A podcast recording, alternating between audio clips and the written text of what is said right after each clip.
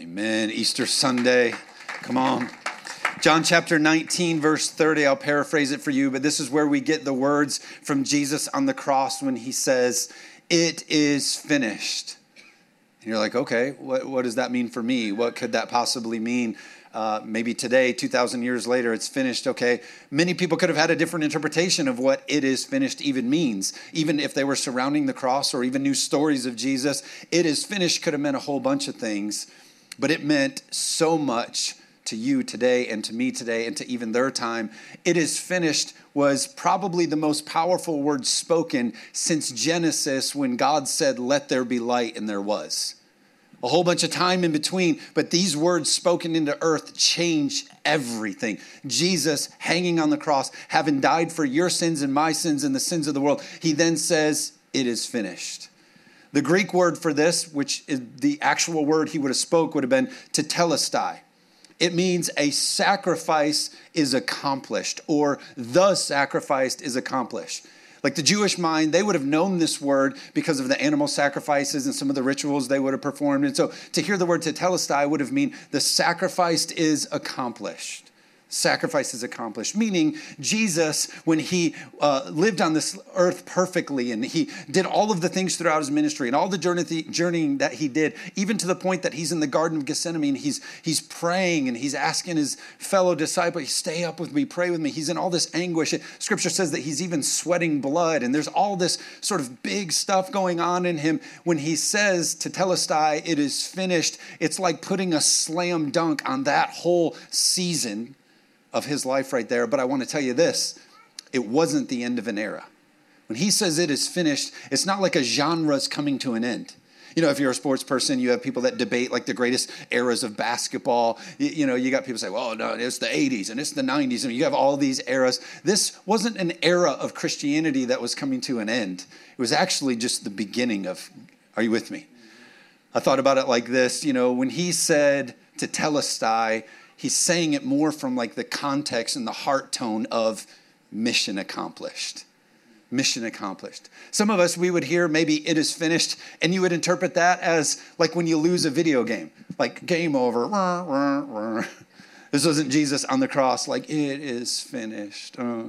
Or like the way that we try to trick our kids. My daughter, uh, our little fun one, remember we're calling her the fun one. She's two and a half years old. And uh, I'm not kidding you, like a month ago, we had like one half a nice day, you know, because we live in Michigan. So we had like a half a nice day. And when we went outside, she found old water balloons in the old like little kiddie pool. And she was so adamant. And I'm afraid of her. So I gave her what I want, what she wanted. And so we got out these water balloons. And you know how with your kids, you're trying to convince them that the end is good?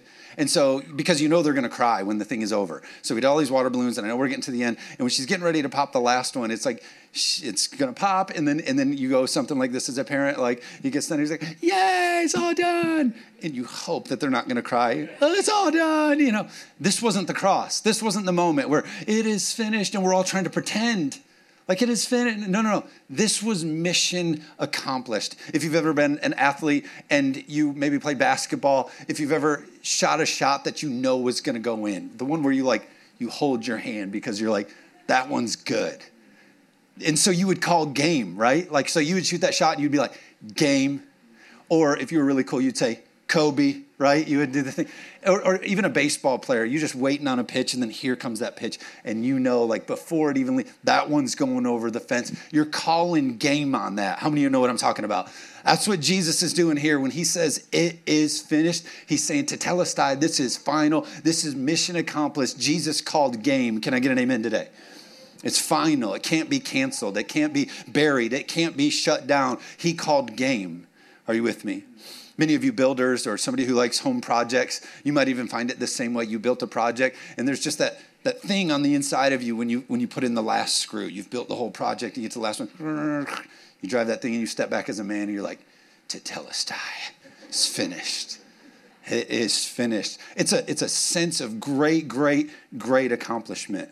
In the 19th century in real estate, they would have actually labeled that word on a real estate exchange. So if you bought property or sold a home or something like that, the, the, it literally would have said across the top of the paperwork tetelestai, which meant the deal is done, the price has been paid, all sales are final. You can't go back on this. Are you with me? There is no canceling the work of the cross. There is no burying the gospel. There is no proving it untrue because tetelestai, it is finished. It's all final. Can I get an amen?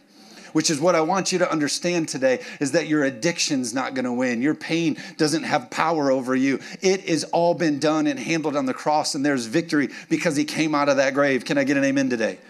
All sales are final. The work of the cross can't be buried, censored, or canceled. He said it is finished. What's interesting about this is he didn't say, I am finished. He said, It is finished. The reality is, Jesus was just getting started. The work of the cross brought for us the ability to be close to God, and sin no longer separated us. And the power of that perfect blood gives us the ability to be near Him and know Him. And so the work was final, but His relationship and His desire to be with us and move among us was just getting started. Can I get an amen? So, this isn't something we celebrate as 2,000 years ago. We celebrate it as alive and moving. And I know that's why you get excited on a place like today and this morning, is because God is still moving. John 16 33 says this I have told you these things so that you might have peace. In this world you may have trouble, but take heart, I have overcome the world. He's saying, Look, it is finished tetelestai.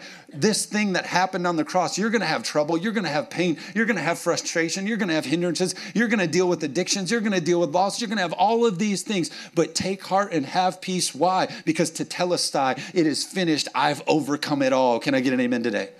We're going to see unrest in the world and we're going to see divisions and we're going to see anxieties and fighting, all these kind of things. But take heart, submit to me, live under the power of the cross. Why? Because he's overcome all of it.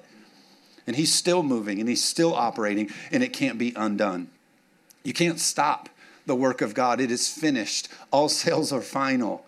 If you think about even today, right now, there's no other time, there's no other even thing that could compare to what's happening right now, Easter morning.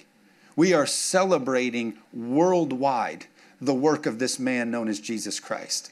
Currently, as we're right here, 3 billion people will worship on every single continent of this planet. 3 billion people will worship, meaning one out of every three people on the planet. To put this in comparison of like the active and still alive work, again, it's not just an era, it's a happening moment. God is moving in our midst. And so, even today, to put this in comparison, we think the Super Bowl captures the world. Oh, everybody watches the Super Bowl worldwide. The Super Bowl only draws 118 million viewers. And currently, right here on Resurrection Sunday, over 3 billion people are lifting up the name of Jesus. Why? Because it didn't end, it's still happening. Are you with me? Worldwide, it's growing faster than it ever has. In America, you may not see that and sense that because we're, we're actually declining and falling away. But if you look worldwide, church is growing faster than it ever has. The reality is about church, the body of Christ, the church, the local church, is larger, if you were to put its population together, the population of Christianity is larger than China, Europe, and the United States combined. God is moving and alive and active in our world. Can I get an amen? What's amazing about this is that it started with really small numbers. You think about like how can this be and how can this still be happening and there's all the divisions and rebuttals and all the things that take place but it's stood the test of time. It continues to advance. What's amazing about it is it started so small. We see in the beginning there was 12 disciples. They were called the learners. And so they sat under the teachings of Jesus and they were learners. And uh, it grew from 12. And then later in Scripture, you see 120 uh, followers. And then you see, as I just mentioned, to this day, 2,000 years later, there's 3 billion people worshiping and professing the name of Jesus. What's amazing is Jesus never wrote anything down. It's not like he was just this brilliant uh, person who was so good in his writings and so inspirational and had great such a great social media campaign and he knew how to put everything out and New York Times bestsellers. He, he didn't write anything down. It's by the testimony and the attest of people's lives changed that these things grew. If you think about it, there's no nobody else in human history that has more books written about him or for him than Jesus Christ. It's the best, the Bible is the best selling book of all time every single year in a row again and again. It becomes the bestseller, bestseller. If it wasn't a truth, if it wasn't real, if it wasn't still active, then don't you think this thing would have died off by now? Well, people are naive and people are ignorant and people fall for things. If I were to poll all of you in this room right here, right now, I would say, hey, how many of you have had Jesus change your life? You have had an experience with God that forever changed you. Majority would raise your hand. Why? Because he has and he did and he will continue to. And so you've seen all of these bestsellers. There's no person with any more art, statues, buildings, architects, or, or architecture or songs than Jesus Christ. This person who is God, who came and dwelt among us, lived among us, took on flesh and blood so that he could pay for our sins. Because it's what? It's still happening, it's still active, and it's still alive. Jesus is the most documented human in human history.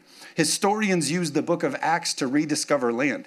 It's actually pretty awesome if you look it up and you see uh, they wanted to discover different things about different places in land. And so they took the book of Acts and they began to find and discover how historically accurate the book of Acts was.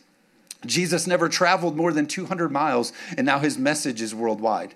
Our history is split by the resurrection. Your birthday, every time you celebrate your birthday, as a matter of fact, I need to let you know to some degree you're celebrating the resurrection of Jesus Christ. Why? Because we have AD, we have BC and AD. Literally, the foundations of how we live are affected by this man, Jesus Christ. There is no greater fact attested to in human history than the empty tomb and the resurrection of the appearance of Jesus, or the appearance of the resurrected Jesus. I mean, I'm seriously spend some time going and searching and looking at all of the documentation that goes behind the fact that the tomb is empty and hundreds to thousands of people witnessed a resurrected Jesus who touched things and carried things. Are you with me? These aren't just stories, these are things that hold up over human history. Uh, I want to give you just a really inspiring inspiration because I can't talk about Easter without talking about the power and the magnificence of what this really is. There was prophecies that were given 450 years before Jesus came and walked this earth. Now, I could probably convince somebody to, to carry on a spoof for a few generations. I could be like, hey, in three more generations, we're going to make up this whole story and we're going to make it work and we're going to we're going to get this whole story to live itself out but and even that would be a stretch right because how many have heard your grandpa tell the same story a different way every time you visit him right right oh, just mine okay I mean, that's just mine i guess apparently anybody on facebook chat that's not but think about this the idea of some kind of conspiracy theory that made its way, these prophecies, these prophecies that were told 450 years before Jesus even walked the earth, for these to even live up 450 years, it's just insane. Let me give you a few of these because they're so specific. They didn't say, hey, there's going to be a guy with brown hair, he's going to be six foot tall, you know, he's going to like to drink water. You know, it's nothing like that. It's very specific. These prophecies, just a few of them, they said he would be born of a virgin you know, record stop. Like you're, you're, you're going like, you know, okay, that really narrows things. Born in Bethlehem, entered in Jerusalem on a donkey, betrayed for 30 pieces of silver, spat on and struck, crucified with other prisoners, and made intercession for his persecutors, pierced through his hands and feet, pierced through his side. Soldiers would gamble for his clothing. He was buried in a rich man's tomb, and he would one day be resurrected. All these very unique prophecies. I want to tell you in the Old Testament, there's 300 prophecies that were said or foretold before he ever came, and all 300 of them came true. It's insanely unbelievable and undisputable how incredible it is, just the foretelling of his his life was. Let me break it down for you a little bit more. If you took just eight, let's just grab eight of the 300 that came true, they give us this example of the odds of just eight of these 300 actually coming true. If you were to take the state of Texas and cover it two feet deep with coins, silver dollar coins, two feet deep, the entire state of Texas. Now, we need to understand how big Texas is. We drive to the top of Michigan and it takes us four hours. To drive across the state of Texas, it takes you 12 hours. So this is a really big state. If you were to take and make this state, uh, cover it with these silver dollar coins two feet deep, then what you would do is you would mark one of them with a red X. And then you would mix up all of those coins, mix them up all real good. And then we would take you in a helicopter and we'd put you down somewhere where you want to go, and you would have one chance, just one chance to find the red X coin the odds of that would be one with 17 zeros behind it. It's 100 quadrillion of the odds of that. And, of that's eight, and that's eight prophecies coming true. 300 of them did. Just eight of them is one with 17 zeros behind it, and 300 of them came true. How many of you know this thing is legit? How many of you know this thing has power? How many of you know that this thing is active and moving and can't be silenced? Are you with me today?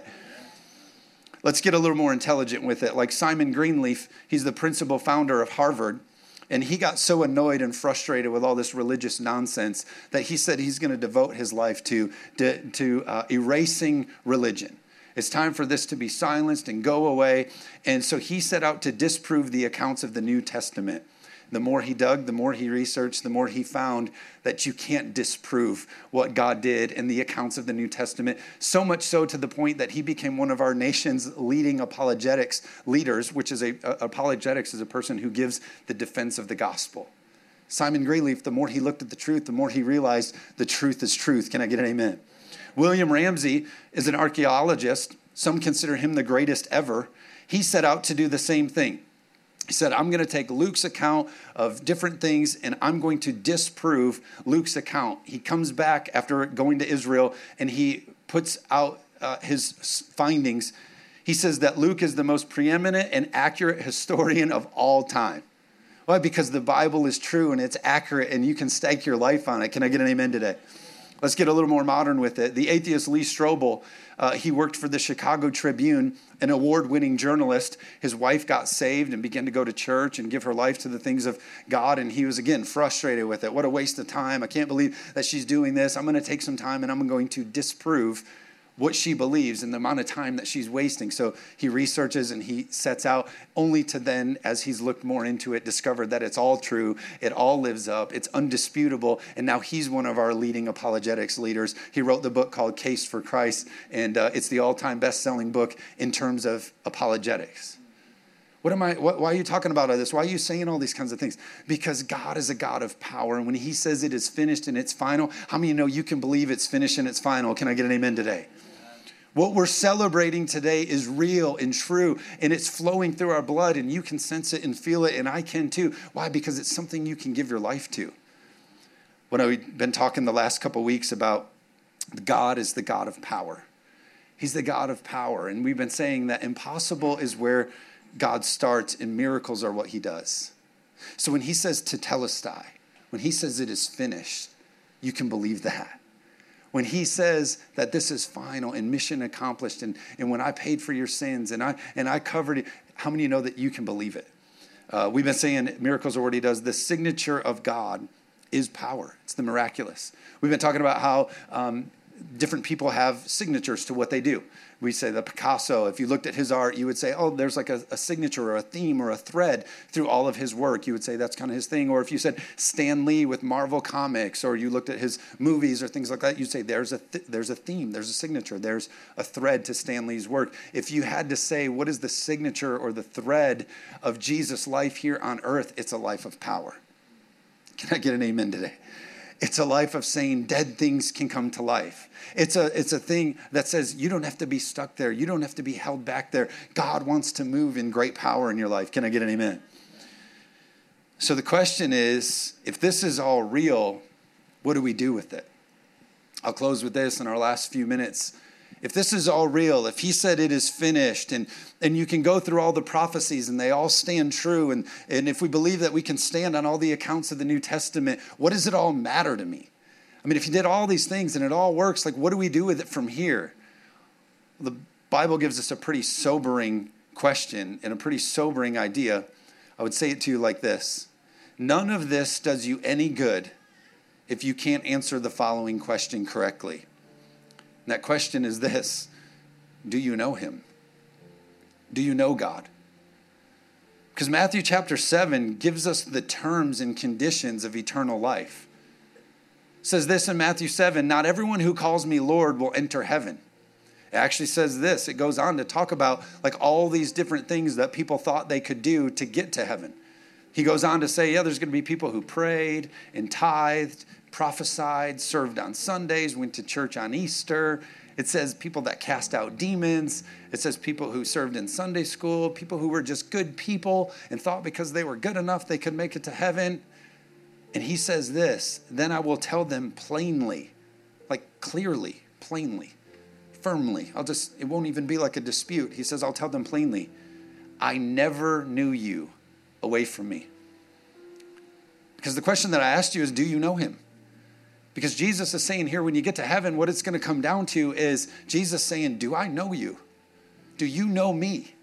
Do we know each other here? It's great that he said it is finished. It's great that all those things hold up. But when you get to heaven, if you haven't chose to know him, then he's going to say, Away from me. The Greek word is gnosko. It means to know or to be known. He's saying, gnosko, do you know me? To be known is to personally or have experience with. Do you personally have experience with God? Do you have a relationship with God? Are you intimate with Him? Is what this word gnosko means. One of the ways they would use it back in Scripture is they would use it as like a, a term between a man and a wife. Do they? Do you know intimately? Not a I know of. I know some things of. No, I know Him. I know gnosko. I know that I know. And this so frustrated the religious leaders because you got to remember the religious, religious leaders were not about knowing him, they were about knowing the rules. So it was like, oh, make sure you wash your hands the right way and do the right thing on the right days and do all the right ways. So here comes Jesus, and he's like, hey, all of this is about one thing, Gnosko, me knowing you. I want to know you. So people are like, oh, what an unloving God. I can't believe that he would say, away from me. No, no, no, no, no. You're missing it all the way back to the beginning, what he's actually saying the whole time is, I want to know you. Well, I thought you said, you said it all boils down to knowing God and, and that his signature is power. It is. It's powerful love. It's powerful love. It's this powerful love that I love you so much. I'm not going to leave you in your condition. I want you to know me so that I can take you out of that that pain and that sorrow and that hurt and that confusion. He's saying, I love you so much that I want you to know me so that you can know who you are. Can I get an amen? So the religious people hated it. Ah, no, I don't, no, this no thing. No, you got to know the rules. And Jesus isn't coming here saying, like, come and learn all the rules. As a matter of fact, he's saying, you can go to church and know all the rules and do all the things, but if you don't know me, I'm going to say, away from me. Paul says this in Philippians 3 I want to know Christ and experience the mighty power that raised him from the dead. He's saying, Gnosko, I want to know God. Because in knowing God, I get to experience the signature of God, which is the power of God. The power to break this addiction, the power to break this habit, the power to overcome this loneliness, the powerness to overcome this insecurity, this powerness to overcome this doubt. I want to know that power, gnosko. I want to know it.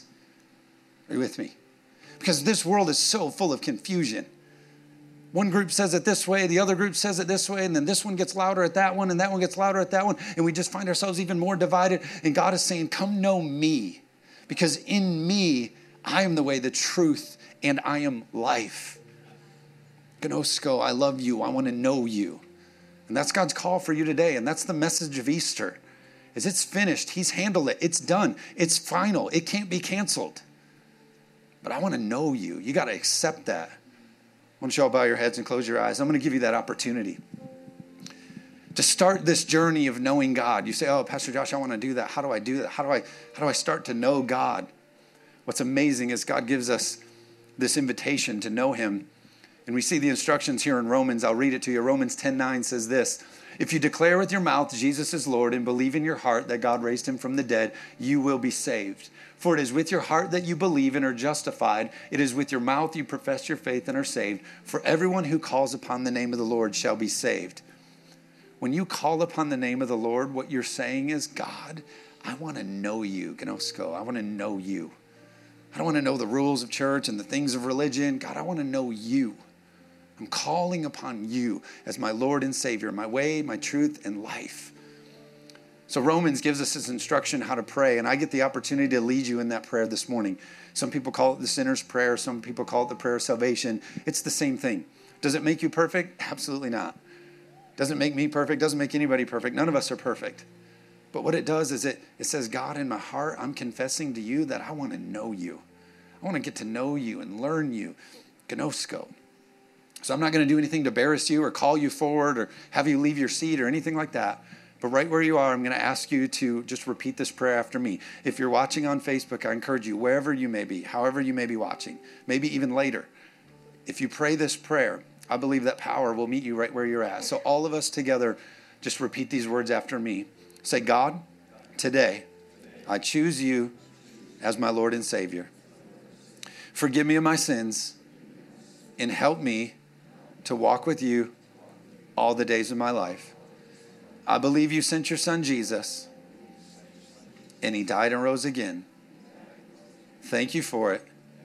In Jesus' name, amen.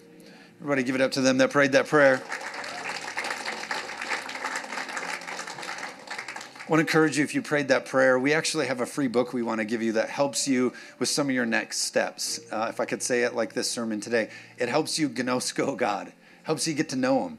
And uh, we want to give that to you for free. It's down in our prayer room, just down the hallway past the coffee bar. And uh, you can stop back there and let them know you prayed that prayer, and they'll get you that book. If you're watching online and you prayed that prayer, or even if you're in this room and you text that word prayer to the number on your screen, just lets us know that you prayed that prayer. And uh, we can pray for you this week, encourage you, help you any way that you would need. So if you could do that, that would be helpful. But I really want to encourage you. It's finished. It's final. God did such a great work. And the way that He did that is because the reason He did that is it cleared such a great way for us to know him and experience him and walk in that power that is his signature. Amen.